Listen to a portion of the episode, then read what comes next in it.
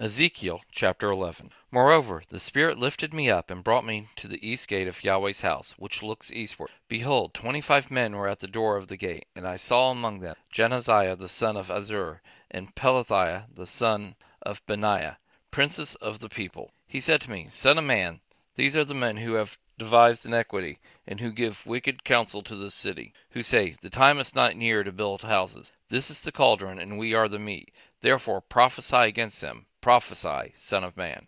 Yahweh's Spirit fell on me, and he said to me, Speak, Yahweh says, Thus you have said, House of Israel, for I know the things that come into your mind. You have multiplied your slain in this city, and you have filled its streets with the slain.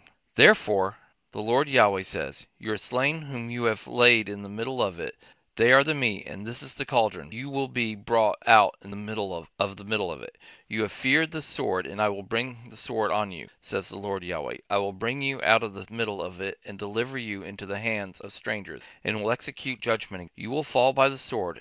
I will judge you on the border of Israel. Then you will know that I am Yahweh. This will not be your cauldron, neither will you be the meat in the middle of it.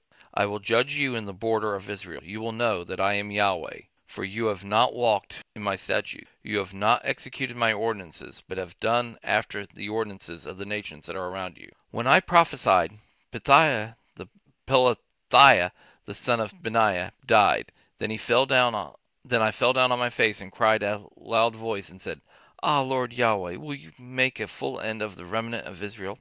Yahweh's word came to me, saying, Son of man, your brothers, even your brothers, the men of your relatives, and all the house of Israel, all of them are the ones the inhabitants of Jerusalem have said, Go far away from Yahweh. This land has been given to us for a possession. Therefore say, The Lord Yahweh says, Whereas I have removed them far off among the nations, and whereas I have scattered them among the countries, yet I will be to them a sanctuary for a little while in the countries where they have come. Therefore say, The Lord Yahweh says, I will gather you from the people, and assemble you out of the countries where you have been scattered, and I will give you the land of Israel. They will come there, and they will take away all the, its detestable things and all its abominations from there. I will give them one heart, and I will put a new spirit within them.